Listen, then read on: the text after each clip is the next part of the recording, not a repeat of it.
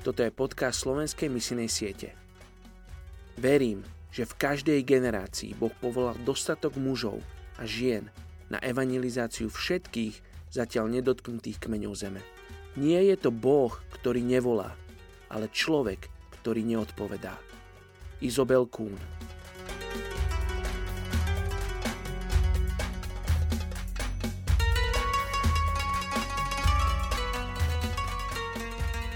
Je 18. október, Marek 16.15.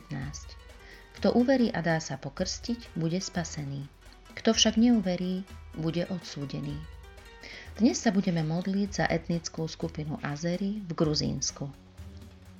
Azerbajdžanci alebo ľudia z etnickej skupiny Azeris majú v Gruzínsku dlhú históriu.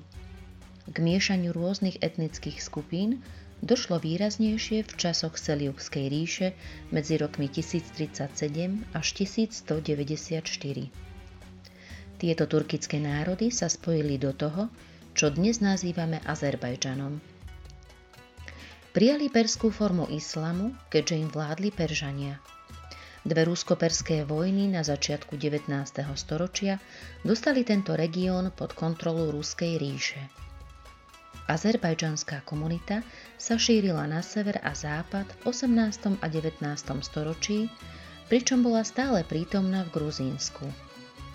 Ľudí z tejto etnickej skupiny, ktorí žijú v Gruzínsku, nájdete v hlavnom meste Tbilisi, ale aj vo vidieckých mestách ako sú Kvemo Kartli, Kakety.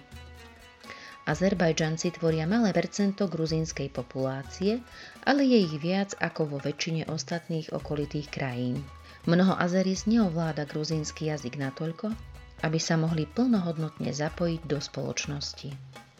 Aj keď sú Azerovia starým národom, v Gruzínsku sa zachovalo veľmi málo ich kmeňových tradícií. Gruzínsko ako väčšina kaukazských národov trpí napätí medzi rôznymi etnickými skupinami, ktoré niekedy ústi do násilia. Väčšina Azerov sa zaoberá skôr priemyslom než poľnohospodárstvom a žije v mestách ako obyvatelia bytov. Vzhľadom na historické väzby Azery s Iránom je šítsky islám dominantný. Je medzi nimi aj nejaký počet sunnických moslimov. Do 20. storočia sa väčšina Azerov stotožňovala viac islamom než so svojou národnosťou. Tieto presvedčenia boli zmenené najmä za ateistickej vlády Sovietskeho zväzu. Drahý nebeský oče, prihováram sa dnes za etnickú skupinu Azerov v Gruzínsku. Ďakujem ti za tento starobilý národ. Prosím ťa, aby našli uplatnenie tam, kde žijú, Pomôž im, Bože, s praktickým zaradením sa do spoločnosti.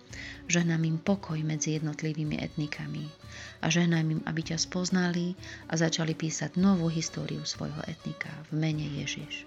Amen.